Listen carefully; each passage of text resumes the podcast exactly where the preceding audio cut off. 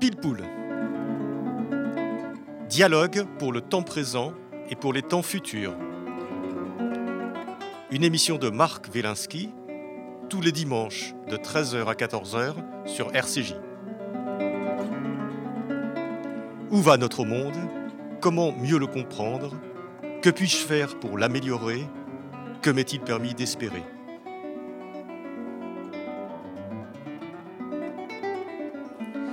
Et nous recevons aujourd'hui euh, Giuliano D'Arampoli. Bonjour Giuliano. Bonjour.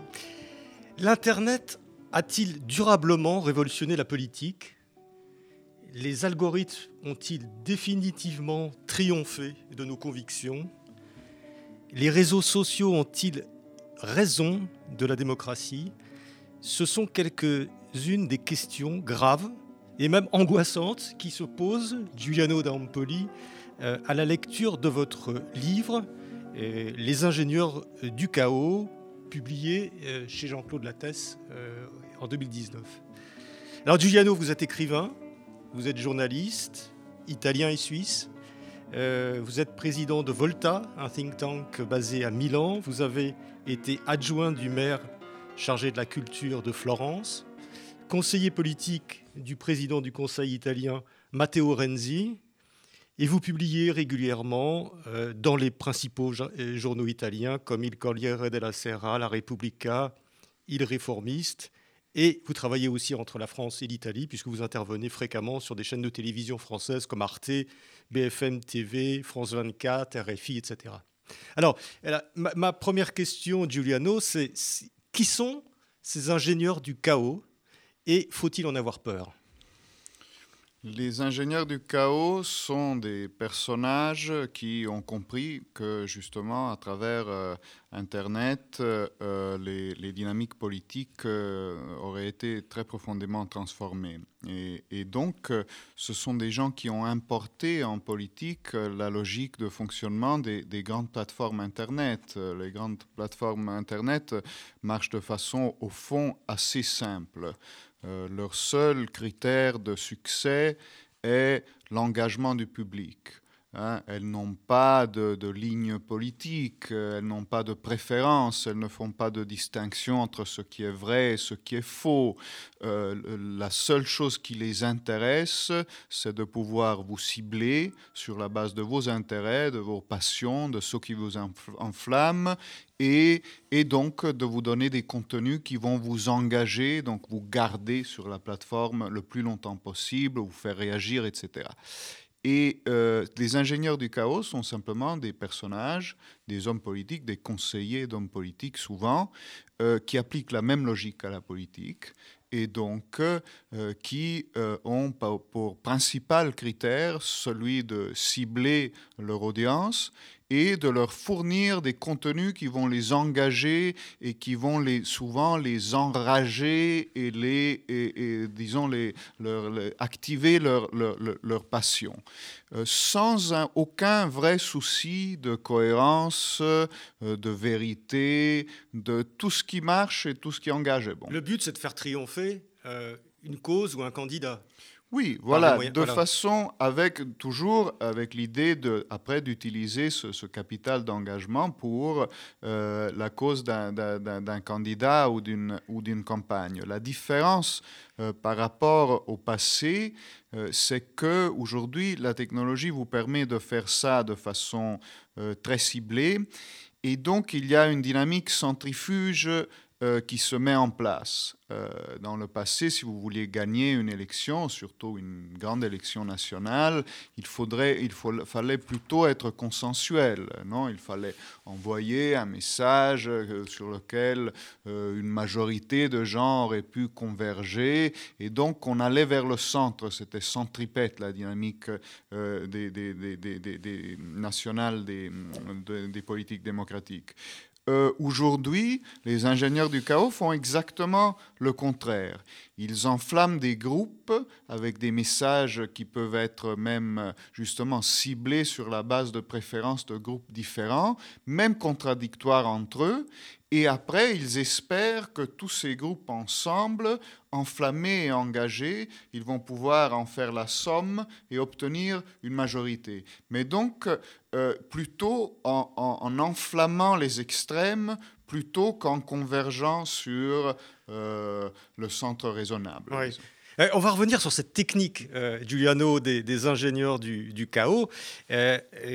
mais pour dresser le théâtre général de l'opération, ce sont des hommes de l'ombre, souvent, qui sont au service euh, d'hommes politiques, souvent des hommes politiques populistes, on va revenir dessus, des Trump, des Bolsonaro, etc., et qui, d'une certaine façon, fabriquent leur succès. Mais au départ, euh, c'est quoi? Est-ce que ce sont des techniciens de l'informatique? Est-ce que ce sont des, des geeks? Est-ce que ce sont des idéologues? Vous en donnez quelques. Voilà, j'en ai décrit quelques-uns dans, mon livre. C'est des profils qui sont relativement euh, différents entre eux. Euh, aussi parce que c'est un, un, nouveau métier. Vous savez, euh, la, la, la, la techno, disons, le métier politique a énormément changé au cours de ces 10, 15 dernières années. Euh, avant, évidemment, la technique était importante, mais elle passait quand même après beaucoup d'autres choses. Vous, étiez dans un environnement euh, pauvre en données, où vous aviez peu d'éléments par rapport à vos électeurs, quelques sondages, quelques impressions, mais ça se faisait comme ça de façon euh, assez artisanale. Et, donc les conseillers politiques étaient des gens qui avaient souvent un background, euh, euh, justement, c'était des anciens politiques, c'était des gens qui avaient étudié les sciences politiques, c'était des journalistes euh, quelquefois, c'est des, profils assez mixtes. Aujourd'hui, Dominic Cummings, qui a été le, le, principal bras droit de, Boris Johnson, d'abord pendant la campagne du, Brexit, il a été vraiment l'architecte de, cette campagne. Et puis à Downing Street, jusqu'il y a quelques mois, il a dû démissionner il y a, il y a deux mois. Euh, aujourd'hui, Dominic Cummings dit, si vous voulez faire de la politique dans le futur, étudiez plutôt la physique. Hein, commencez par étudier la physique parce que vous en aurez besoin. Après, si vous voulez vous intéresser à l'histoire. Donc c'est plus Sciences Po qu'il faut faire, etc. C'est vraiment la physique. Dit, oui, c'est la physique parce qu'il faut savoir manier des données. Alors c'est une provocation, il y a des éléments de, de, paradoxe. Il ne faut rien exagérer non plus. C'est-à-dire, moi, je pense que ça, c'est un, c'est un élément qui contribue avec d'autres à façonner le nouveau panorama politique. Ce serait euh, paranoïaque de dire euh, que tout se joue aujourd'hui sur la base de ces techniques, euh, de l'usage des données et du travail des ingénieurs du, chaos. Ça ne marche pas uniquement, euh, on en parlera peut-être. Oui, voilà. oui, ça part, ça part forcément de, problèmes, de, de questions, de, frustration, de, social. Euh, je crois qu'il y a une vraie... La base de tout ça reste quand même la colère euh, d'une partie euh, grandissante de l'opinion publique. cette colère qui d'ailleurs n'est plus ou n'a plus été géré d'un point de vue politique. Euh, le, philosophe allemand Peter Sloterdijk parle de banque de la colère. Il dit la colère, ça a toujours existé dans les sociétés, euh, mais il y avait des institutions qui. vous dites qu'il y avait. Alors c'est même très étonnant, vous dites à un moment donné, la colère euh, du peuple, disons, appelons-la comme ça, était canalisée il y a quelques années ou quelques centaines d'années par la religion, la religion catholique notamment, et puis après par les mouvements de gauche, euh, le communisme, etc. Et à, un moment donné, euh, maintenant, euh, à l'époque moderne, elle se manifeste de façon, de façon totalement différente. Oui, c'est-à-dire que les mouvements de gauche, les partis de gauche qui ont eu cette fonction de, de, banque de la colère, justement, de gens qui recueillaient, de, de, mouvements qui recueillaient la colère des, des, gens qui n'étaient pas satisfaits du statu quo, de, l'état de la société, de leur propre état, etc pour l'investir sur un projet de transformation sociale, politique, etc. Et ces partis-là, progressivement, n'ont plus véritablement eu cette fonction. Ils ont perdu cette fonction au moment où ils se sont euh, plutôt rangés aux lois du marché, de la réalité, etc. Donc toute l'évolution, si vous voulez, à partir de Mitterrand 81 et puis et puis et puis. Donc la colère s'est portée euh, Blair, chez d'autres types de candidats. Et donc cette colère là, aujourd'hui, si vous êtes mécontent, vous n'allez pas voter pour un parti de la gauche euh, établi, disons. C'est plutôt les partis de, de l'establishment et de, la, voilà, de, de, ce qui est en place, avec quelques changements, etc. Mais, mais, mais ce, n'est pas transformatif. Hein. Et donc, cette colère-là, elle est restée euh, à l'état libre, hein, sans trouver vraiment d'exutoire pendant quelque temps. Et il y a de nouveaux mouvements et de nouveaux personnages euh, qu'on appelle aujourd'hui les, populistes ou les nationaux populistes. Euh, après, c'est des termes relativement vagues, mais effectivement, c'est des nouveaux mouvements qui ont surgi en interceptant cette colère. Hein. Trump, pendant la, la campagne électorale de 2016, il dit Donnez-moi votre colère. Votre colère est mon manteau. Il utilise une, expression de, ce type. Et, tous ces candidats sont, sont, là comme ça. Donc la base, c'est quand même une énergie politique euh, et sociale qui est celle de la colère. Après, les ingénieurs du chaos, ils travaillent sur la colère. Alors c'est très intéressant. On, va prendre des exemples tout de suite. Euh, et, vous revenez sur, euh, euh, il, y a, quelques années maintenant, le, la jeunesse du mouvement 5 étoiles en, Italie. Et, c'est assez fascinant de voir que finalement, il y a à l'origine du mouvement 5 étoiles, Beppe Grillo, une, une stratégie, une stratégie effectivement pour conquérir la colère. On, va chercher les éléments euh, du discours comme si c'était des arguments marketing et on, et on va chercher les appuis et on va développer une stratégie en fonction de ça. Est-ce que vous pouvez nous raconter en, quelques mots comment s'est née cette, affaire?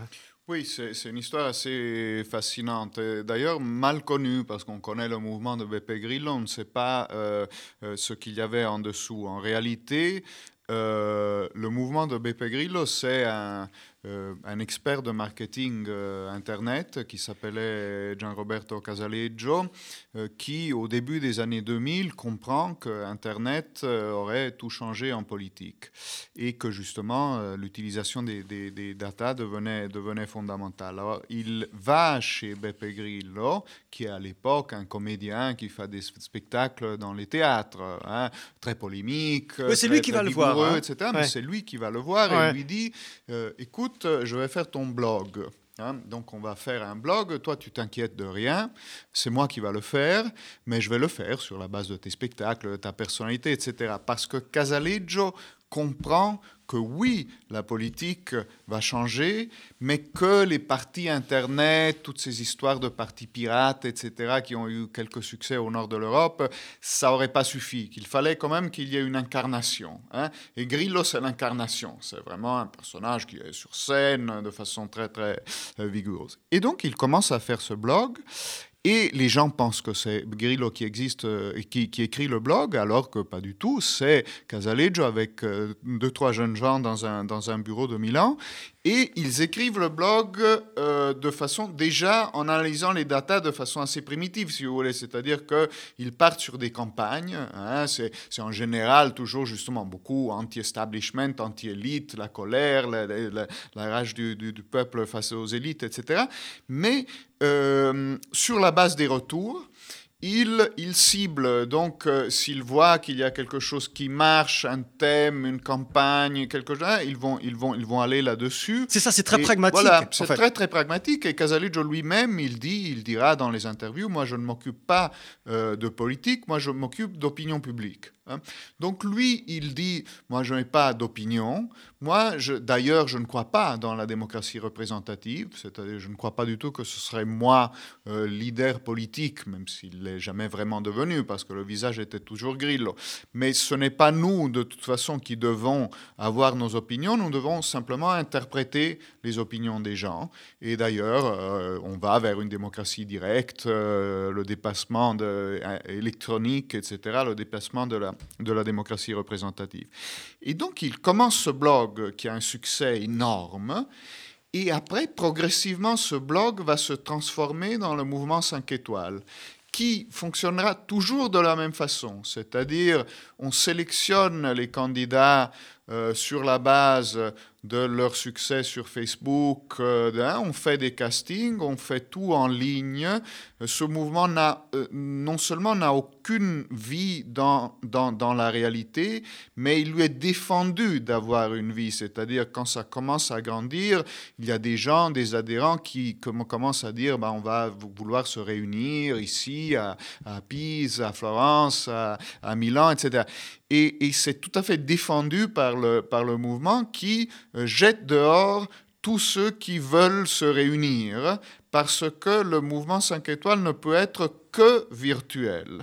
Et on peut d'ailleurs jeter dehors quelqu'un simplement en lui enlevant, en retirant sa password euh, pour, pour accéder à la plateforme. Il faut que les ingénieurs du chaos gardent la maîtrise du système. Et donc là aussi, le parallèle avec Silicon Valley est assez intéressant parce qu'il y a un gros paradoxe. C'est-à-dire d'un côté, les gens adhèrent au mouvement 5 étoiles parce qu'ils aiment cette idée d'intervenir directement, d'immédiatement euh, de, de, vote sur Internet et tout ça.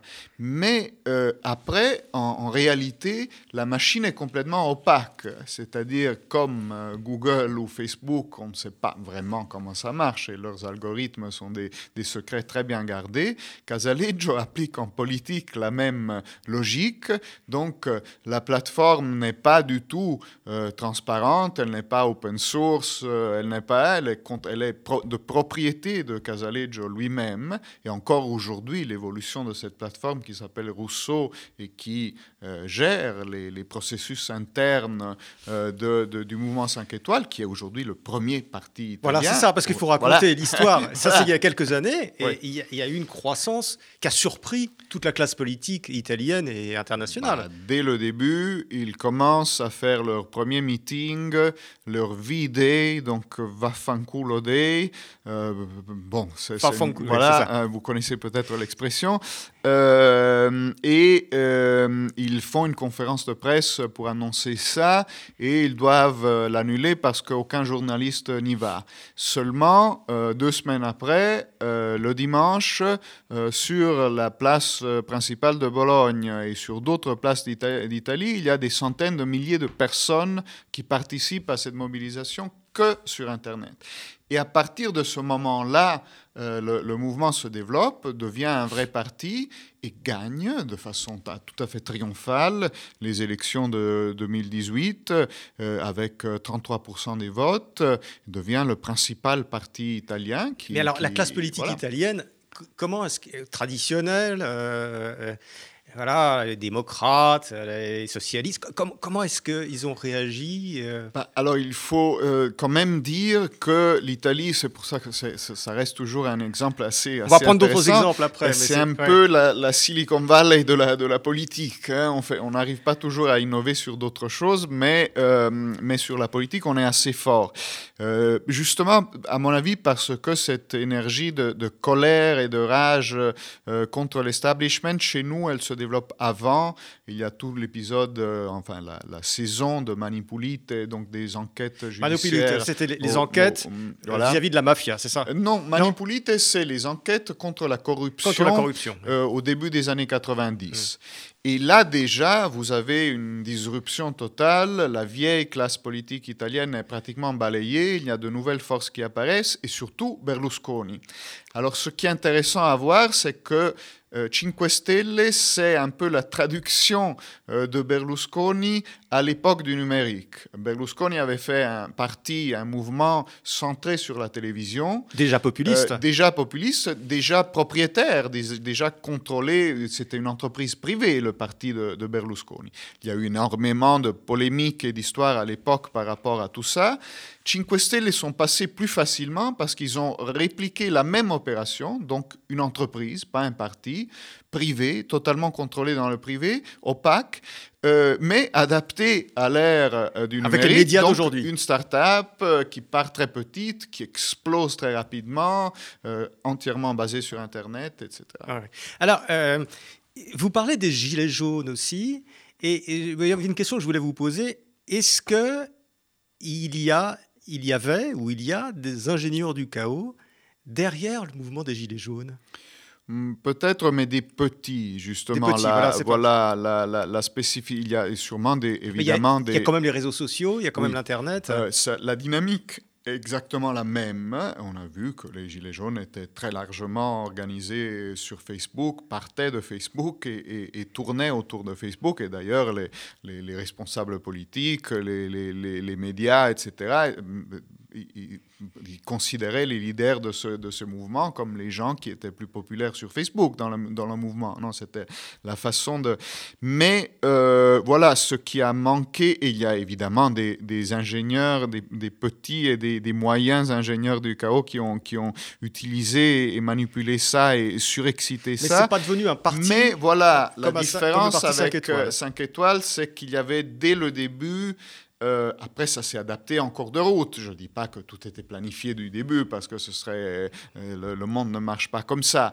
Mais il y avait une vision et un dessin dès le début qui a été porté à, son terme de façon, je dois dire, moi je suis un adversaire du mouvement 5 étoiles, mais de façon assez remarquable. C'est quand même une opération politique assez extraordinaire alors, même si ça se termine mal, mais je ne sais pas si on aura le temps d'y revenir. Mais euh, alors que les Gilets jaunes, c'est resté à, l'état spontané, si vous voulez, avec des tentatives de, manipulation, de récupération, mais sans jamais euh, qu'il y ait euh, un vrai ingénieur du chaos, si vous voulez, un bon, qui arrive à, fédérer tout ça et à transformer tout ça en une énergie politique. Euh, je crois que cette énergie est encore là, d'ailleurs. Les médias sont encore là et, il peut tout à fait y avoir un entrepreneur politique qui va arriver à un certain moment et qui va être capable de, faire ça. Justement, les nouveaux entrepreneurs politiques, c'est souvent, ils ont souvent une double face. Hein. ça, c'est un autre élément intéressant. D'ailleurs, Christian Salmon l'a repris dans son, dans son dernier, dernier livre. Il y a le, clown et l'ingénieur, non? Donc, il y a souvent une façade euh, qui n'est pas qu'une façade, parce que ça fait partie de la chose aussi. C'est des, personnages à la Trump, à la Bolsonaro, etc., qui vont justement euh, euh, mettre en scène un spectacle euh, populiste euh, anti-élite vous allez, permanent. Vous allez hein, vous parlez hein du carnaval euh, populaire, c'est-à-dire que oui, Le, carnaval, ce sont des personnages de carnaval. Les ce Bolsonaro, sont des personnages, ce sont des rois du carnaval. Pendant le carnaval, on, on, on, on élisait toujours un roi et c'était basé sur la subversion, non? Toujours sur la ridiculisation des élites et sur l'idée d'un déchaînement amusant aussi. on oublie un peu euh, cet aspect, souvent, euh, quand on parle des mouvements populistes, il y a toujours, on parle toujours, on en a parlé de la colère, de la peur, de tout ça. Il y a ces éléments qui sont fondants et qui sont très importants, mais en même temps, il y a souvent euh, quand même aussi une, une sorte de joie, de joie dans la transgression, de joie dans la... C'est-à-dire, les, les, les, gens qui, qui, qui adhèrent à ces mouvements, ils ont quand même le plaisir, d'abord, ils s'amusent. Grillo est un exemple euh, parfait de ça.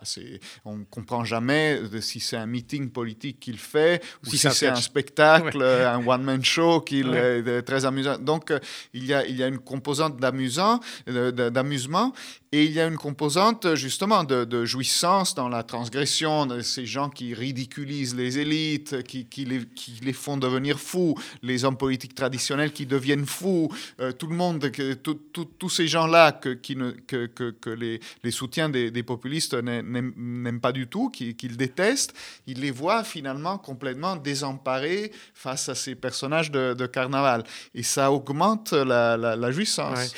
Vous, vous, dites, euh, vous dites à moment donné quelque chose qui est complètement, qui est totalement lumineux. Euh, vous dites que le, le, programme central des populismes, c'est l'humiliation des puissants. Et quand on comprend ça, on comprend, on comprend tout, parce que y a, y a le rôle de la vérité finalement est secondaire, etc. On travaille sur l'humiliation des puissants. Ouais. Mais c'est pour ça aussi qu'on a tort de dire ah mais ils ne gardent pas leurs promesses. Euh, pourquoi est-ce que euh, euh, pourquoi est-ce que vous pensez que, Trump, malgré tout, ait euh, recueilli 74 millions d'électeurs aux, dernières élections? Bon, il y a beaucoup de composantes là aussi, mais ce qui est central, et pourquoi Bolsonaro est-il tellement populaire encore au Brésil, etc. Bon, il y a d'autres composantes économiques, etc. Encore une fois, les, les, les explications uniques, ça ne marche pas, mais quand même, ils réalisent leur le premier point de leur programme. Et le premier point de leur programme, c'est jamais le mur, euh, des, histoires de policy, des questions économiques, etc. Tout ça, ça rentre. Mais le premier point, c'est je vais humilier tous les jours ces gens que vous ne supportez plus, les élites, pas que politiques d'ailleurs, euh, médiatiques, académiques, euh, intellectuels, etc. Je vais les rendre fous. Et Trump, ça, il l'a fait. Il n'a pas, construit, il a pas construit le mur, mais chaque jour, il était là et il faisait devenir fou et folle les élites traditionnelles qui étaient là et disaient Ah, il a encore fait un truc euh, inimaginable, il a encore dit ça, mais c'est pas vrai, il a encore. Et chaque fois qu'il faisait ça, il réalisait son programme par rapport à sa constituency, aux gens, à ses électeurs. Euh, qui voulaient exactement ça, et qui, qui, qui jouissent de, la, de, la, de, l'humiliation des élites. Et, c'est pour ça que, par exemple, quand il allait, ça, ça, je trouvais toujours ça assez amusant, un peu tragique, mais, mais amusant, euh, il, chaque jour, il en faisait une. Non? Alors, par exemple, un jour, euh, avant l'explosion de la, de la pandémie, il va au Colorado, il fait un meeting, et il dit, je suis en train de construire ce mur magnifique à la frontière entre Colorado. Le, Mexique euh, parce que, Non, et lui, il dit je, ici, au Colorado, je construis un mur magnifique. vous verrez, mon mur, il sera très beau, il vous, il vous protégera. Seulement, il n'y a pas de frontière entre le Colorado et le Mexique. non, il y a une frontière entre le Colorado et le Nouveau-Mexique, qui est quand même partie des, États-Unis. Et alors, tout le monde lui, lui saute, il ne sait même pas que le Colorado n'a pas de frontière avec le Mexique, etc. Oui, c'est vrai. Et, Trump peut-être a fait ça d'ailleurs spontanément. Je ne dis pas qu'il y a une machination diabolique derrière. Hein. Ça, fait partie du caractère de ces personnages. Mais imaginez quand même l'effet de cette, gaffe, appelons-la gaffe, quand il l'a fait. Il y a quatre effets. Hein. Quatre effets positifs et retours positifs pour Trump. Premièrement, on reparle de son mur. Hein? Tout le monde lui saute dessus pour dire c'est pas là, etc. Mais tout le monde reparle du mur, c'est-à-dire de sa politique centrale. Euh, deuxièmement, il humilie justement tous les connaisseurs, les, les, élites, les journalistes, les académiens qui vont lui dire avec le doigt levé, vont lui dire ah non mais il n'y a pas de frontières, etc. Non, lui, il non, il, il appartient pas à ce monde-là. Il est tout très clairement distingué de, de ce monde-là qu'il enrage, qu'il fait enrager. Euh, troisièmement, il est volontariste. Hein. Le leader populiste qui ment, il arrive, il est tellement volontariste face à des hommes politiques qui disent toujours c'est pas possible, on peut pas, il y a des contraintes, c'est pas. Lui, il est tellement volontariste qu'il euh, retourne la réalité. Il peut forcer la réalité et, la transformer euh, éventuellement dans un mensonge, mais ça fait partie de son volontarisme politique. Et quatrièmement, il crée une tribu. C'est-à-dire le mensonge, ça, a été écrit par, euh, plusieurs personnes, euh, unifie beaucoup plus que la vérité pour croire qu'il n'y a pas euh, de frontière entre le Colorado et le Nouveau-Mexique. Vous n'avez pas besoin d'appartenir à une tribu, vous êtes dans la réalité. Bon. Mais par contre, pour adhérer à la vision de Trump, il faut, ça fédère quand même un, groupe. Hein, de gens qui vont croire comme, frère, faire à la, vision de Trump. Et c'est d'ailleurs un peu la logique de Quanon et de ces grandes euh, théories de la, conspiration qui ont un succès énorme euh, aux États-Unis. Et, hum, et, donc, on voit bien que même si Trump s'est trompé, peut-être spontanément, il, y a quand même des objectifs euh, politiques qui sont atteints. En fait, c'est pas grave. Oui, il s'est trompé, c'est pas grave. En fait, c'est fonctionnel, ça devient fonctionnel. Ça devient fonctionnel. Alors, si on revient justement sur, sur, sur, euh, sur Trump et sur les élections euh, de 2016, techniquement, on parle aujourd'hui des ingénieurs du chaos. Hein, votre livre, Les ingénieurs du chaos, du, chaos. est-ce, que, est-ce que vous pouvez nous dire un petit peu précisément comment ces ingénieurs ont travaillé à l'élection de Donald Trump, qui a été quand même une claque monumentale et une surprise énorme pour la classe politique, mais comme vous le disiez, pas uniquement la classe politique, toute la classe intellectuelle aux États-Unis? Oui, encore une fois, euh, à la base, il y a la, force d'un personnage qui fait éruption sur la, sur la scène politique euh, et, donc euh, qui, qui, qui, qui, génère un, vrai engouement et un vrai mouvement qui n'était évidemment pas perçu par, par la classe politique et, médiatique traditionnelle. après, les ingénieurs du chaos, ils, ils travaillent à la marge, si vous voulez. Hein. Euh, donc, il y a un euh, ingénieur derrière qui s'appelle Steve Bannon. Oui, bah, là, il y en a, il y en a plusieurs, c'est-à-dire il y en a surtout deux. Donc euh, il y a le côté Steve Bannon est un côté intéressant parce que c'est une sorte de vrai idéologue. Hein. C'est quelqu'un qui, qui, croit vraiment idéologiquement euh, et qui contribue à former, disons, le, un conservateur. nationalisme. C'est un conservateur, euh, c'est un nouveau nationaliste, si vous ah. voulez. Donc, pas le conservatisme traditionnel américain, qui est plutôt d'ailleurs engagé à l'extérieur, engagé sur, dans politique étrangère, etc. Mais un conservateur euh, du, plutôt qui pense que les élites républicaines même ont trahi euh, la classe moyenne euh, américaine et, qu'il faut, qu'il faut fermer les frontières. Hein. Donc euh, c'est un peu, à la fin, c'est le, le centre de, son argument, qui croit en toute une série de choses. Alors lui, d'ailleurs, par exemple, il travaille sur un secteur particulier qui est celui des gamers, c'est-à-dire des gens qui sont des passionnés de games, de jeux vidéo.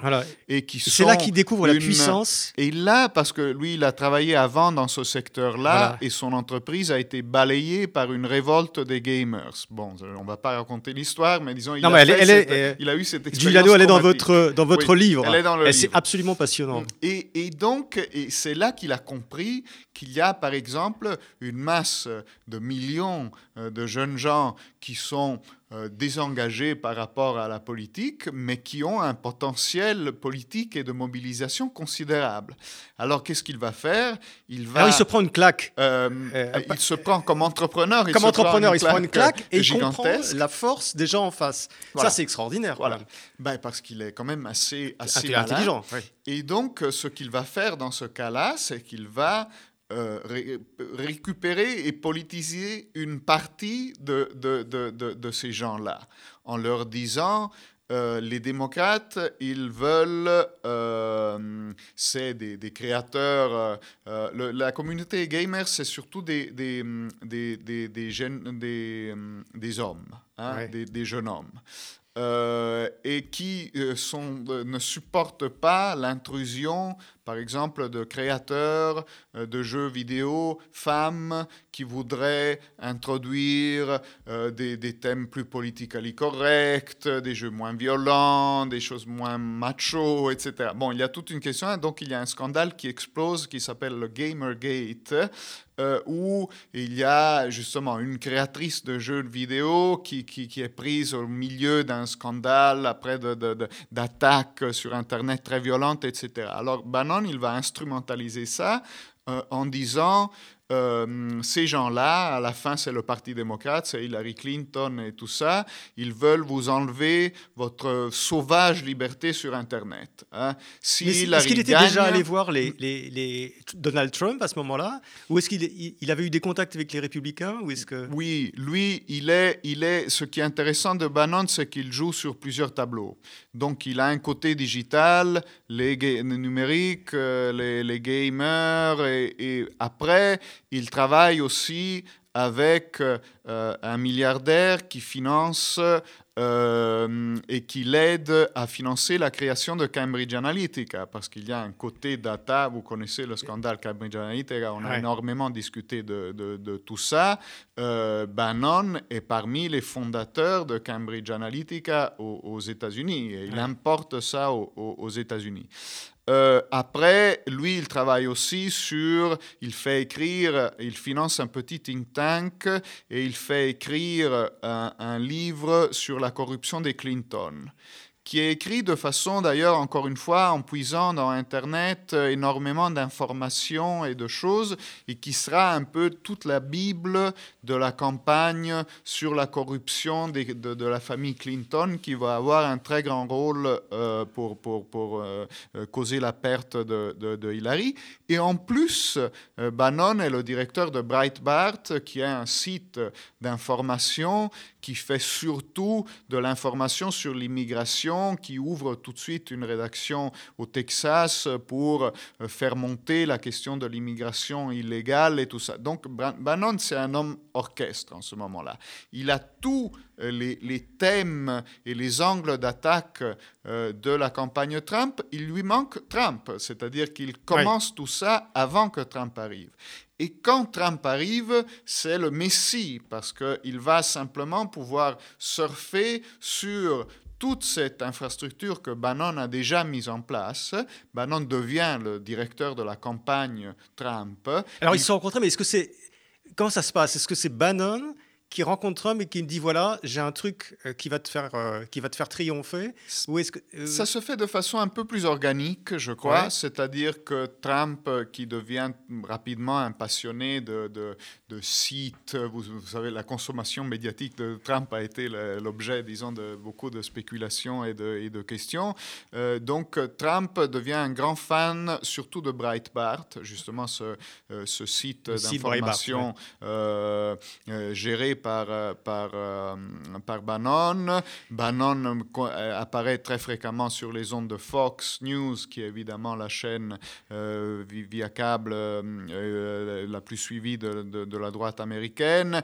Donc, je pense, après, je, je n'ai pas de nouvelles de la première rencontre entre, entre Trump et, et, Bannon, mais ça a dû se faire assez naturellement. Les, les, D'ailleurs, les gens qui financent Bannon deviennent évidemment parmi les principaux euh, financements de, de, la campagne Trump, c'est la famille Mercer. Et là aussi, c'est intéressant parce que c'est des gens qui ont gagné énormément d'argent. Robert Mercer est un type qui a fondé un fonds euh, financier, d'investissement financier basé uniquement sur les données.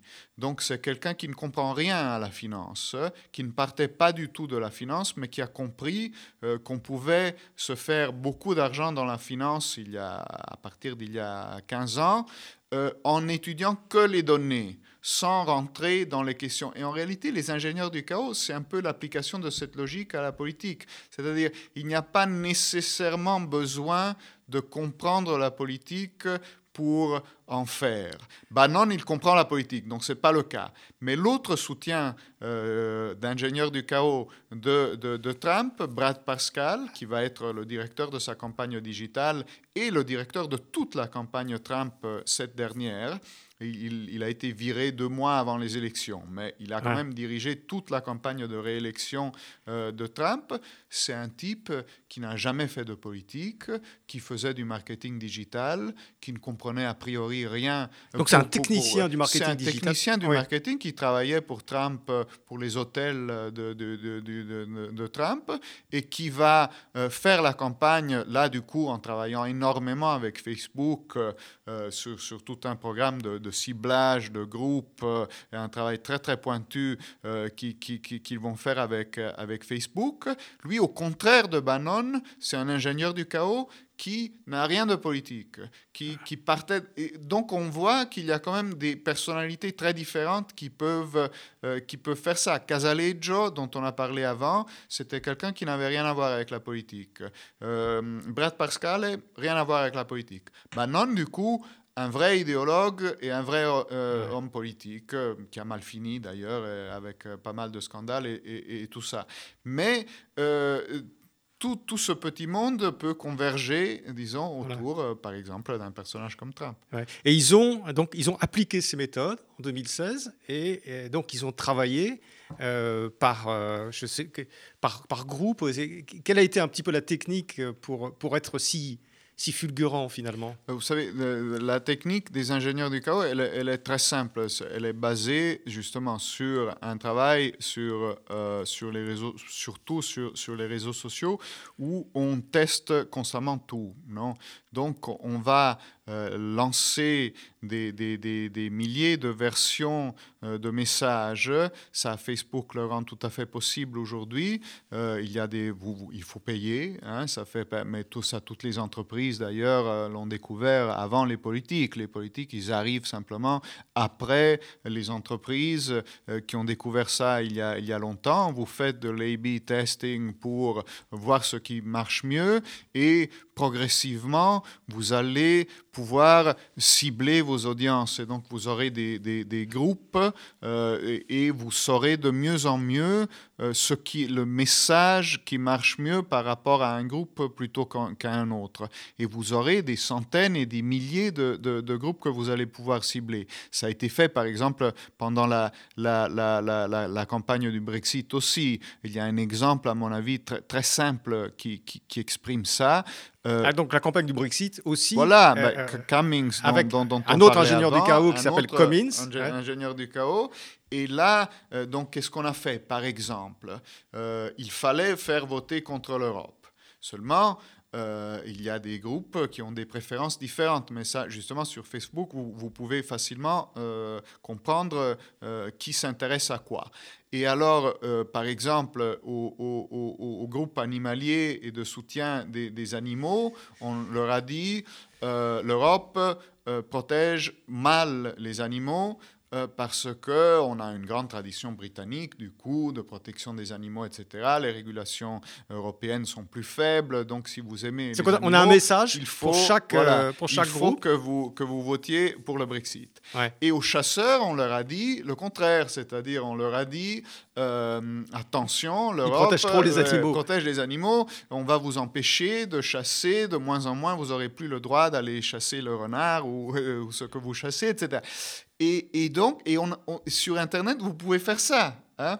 Donc, vous pouvez euh, dire une chose à un groupe et une chose pratiquement de toute façon, c'est des communautés qui sont étanches les unes par rapport aux autres. c'est des communautés. Oui. De toute façon, vous ne faites pas ça directement. Vous faites ça peut-être à travers un sous-groupe que vous allez activer qui ne va pas être directement euh, la campagne officielle. Et donc, vous pouvez faire reproduire ça des milliers de fois sur des milliers de groupes. Alors, est-ce que ça suffit à gagner? Non, je pense qu'il y a quand même aussi des dynamiques politiques importantes qui sont en place. Mais est-ce que ça peut modifier à la marge? On connaît le système américain, euh, par exemple, qui est fait de, petits collèges, euh, non? Euh, où, il y a des collèges ou même des États où ça se joue sur quelques centaines de voix de vote ou sur, ou sur quelques milliers de votes. Et là, du coup, cette ingénierie-là, elle peut faire la différence. Oui, oui euh, absolument. Alors, il y a un autre personnage, le temps passe, je voulais vous poser des tas de questions, mais il y a un autre personnage qui est assez fascinant aussi, qui s'appelle Arthur Finkelstein, qui est un Américain et qui, d'une certaine façon, a fait euh, euh, l'élection de Viktor Orban euh, en Hongrie. C'est quand même assez étonnant qu'un voilà, un juif new-yorkais voilà, soutienne un, un, un conservateur oui. euh, hongrois. enfin, soutienne. L'aide, l'aide a triomphé. Bah, c'est, assez particulier, en effet. Euh, Finkelstein est un des plus importants consultants politiques euh, républicains de, des 30-40 30, dernières années. Il commence avec Nixon quand il a 20 ans, et puis il fait toutes les grandes campagnes républicaines, et il développe une technique euh, particulière sur la campagne négative. Hein. C'est lui vraiment euh, qui pousse, euh, euh, ce, qui dit d'ailleurs, j'ai souvent eu des, des, des, des, candidats très médiocres pour lesquels je travaillais. Dans ces cas-là, la campagne négative, ça veut dire, on, au lieu de, de mettre en valeur son candidat, pas, voilà. Voilà, on, on, tape sur les autres Exactement. et on leur dit, regardez, il a fait ça, il a fait Exactement. ça. Ouais. Donc, vous, vous faites ça, vous n'avez pas nécessairement un bon candidat, un candidat charismatique qui va marcher, vous le montrez même pas. Ça, il l'a fait quelquefois Finkelstein, mais vous tapez sur l'adversaire de façon tellement terrible qu'il va finir par gagner. Et donc, il développe euh, ces, techniques-là. Et après, il la, il transpose d'ailleurs. Le premier pays en, dehors de, mm, euh, des, États-Unis où il travaille, c'est en Israël. Euh, là, il, il, participe à la campagne de. De, de, Netanyahou Exactement. La première campagne de Netanyahou contre Shimon Peres dans des conditions très particulières. En attaquant Shimon Peres de façon complètement éhontée. Shimon Peres de façon très très violente en disant il va diviser Jérusalem, etc. Il va donner ça aux Palestiniens. voilà. Et, donc, il démolit, enfin, il a un effet quand même euh, très important. En plus, Shimon Peres, qui sortait quand même, en plus d'une saison, d'un moment, d'une politique terrible en Israël, avec euh, quand même une aura autour de lui, etc. Il, arrive euh, à faire cette campagne. C'est la première vraie campagne à l'américaine, justement, en, Israël. Je crois que c'était 96, ou je me souviens plus de l'année, mais enfin, il y a longtemps. Hum, et, donc, il, euh, après ça, il travaille un peu dans toute l'Europe de, l'Est, surtout, et il rencontre finalement son, son, son, euh, celui qui deviendra son, partenaire idéal, qui est Viktor Orban. Et il participe à la transformation d'Orban. Alors, ce qui est extraordinaire, c'est que Orban, il lui dit ton sujet, c'est l'immigration, alors qu'il n'y a pas d'immigrés en Hongrie. Ça, c'est quand même. Euh, bah, ils, ils, ils, partent avec, avec, beaucoup, avec beaucoup d'avance. Après, ils ont. Ils, euh, au moment où l'immigration est la préoccupation de 3% de l'électorat euh, hongrois, après, ils ont, si vous voulez, euh, de la chance de leur point de vue, c'est-à-dire qu'il y a effectivement une crise migratoire euh, qui se qui se qui vient alimenter. Voilà. et donc, encore une, la politique, c'est toujours une combinaison non, non de, de, de, stratégie et de, et de hasard. Et, et, et là, ils, ils sentent tous tout sur, sur ça et, ça porte Orban de façon extraordinaire. Mais ce qui est intéressant, c'est que après le même mécanisme vient euh, est reproduit sur d'autres sur d'autres fronts. Donc, quand la question migratoire commence un tout petit peu à baisser, ça devient Soros. Et là, on construit par rapport à, Soros, George euh, Soros, euh, George Soros donc une campagne avec d'ailleurs des, des, des, qui est un homme d'affaires américain, des posters, voilà. qui est un homme d'affaires américain d'origine hongroise, d'origine hongroise, qui a une, fondation très importante, euh, qui soutient les mouvements démocratiques, notamment les mouvements démocratiques dans les pays de l'Europe de l'Est. Et, là, on, peint Soros comme cette sorte de, manipulateur cosmopolite avec son, son, agenda, disons, anti-hongrois, etc. Et on fait sur ça une campagne, on construit de toutes pièces une campagne gigantesque. Et, et, et, Orban, grâce à cette énergie euh, de, de, qui se base beaucoup sur Internet, évidemment, là encore une fois, on peut beaucoup exploiter la rencontre entre Finkelstein et Internet, c'est un mariage de, rêve. Hein. oui, euh, on peut lire tout ça dans votre livre, euh, parce qu'on arrive à la fin de la mission. Mais j'ai une dernière question à vous poser. Donc, Giuliano da Ampoli, votre livre Les ingénieurs du chaos, qui décrit ces ingénieurs euh, en détail leurs techniques, c'est absolument, absolument fascinant. Et moi, je me suis demandé, euh, euh, Giovanni, est-ce, que la démocratie va s'en sortir? Est-ce, qu'elle est morte? Avec, toutes ces manipulations, cette technique, ces physiciens qui sont là pour faire, pour faire l'opinion et pour faire élire leurs candidats de carnaval souvent quel, est votre... Mm, je pense qu'il y a des éléments de, de, risque, mais je pense qu'il y a aussi des éléments d'optimisme. C'est-à-dire, ce n'est pas la première fois que les démocraties font face à euh, un nouveau média qui semble fait pour euh, pousser des ingénieurs du chaos. Euh, les nazis, ils vont l'intégrer. Voilà, D'ailleurs, Trump a été battu quand même. On dira ce qu'on voudra, mais bah oui, justement. Bah, d'abord, c'est Obama qui a été le premier, en plus, à, vraiment utiliser ces Et puis, il y a des précédents. on n'a plus le temps, j'ai l'impression, de, développer ça. Bon, alors, on reste sur ce, constat oui, on, reste sur une note quand même optimiste par rapport à ça. D'ailleurs, c'est intéressant de voir. Donc, je, donc, euh, je, redonne le titre de votre livre Les ingénieurs du chaos, des éditions Jean-Claude Lattès, euh, Giuliano da Ampoli, et puis on peut vous entendre, vous lire en italien ou en français un petit peu partout. Donc euh, c'est tout à fait passionnant, et j'invite nos, euh, nos, nos, auditeurs à, à, vous écouter sur vos différents médias. Merci d'être venu, Giovanni. Merci à vous. Merci.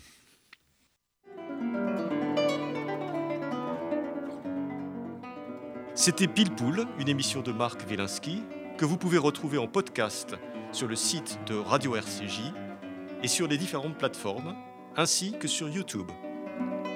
À dimanche prochain, 13h.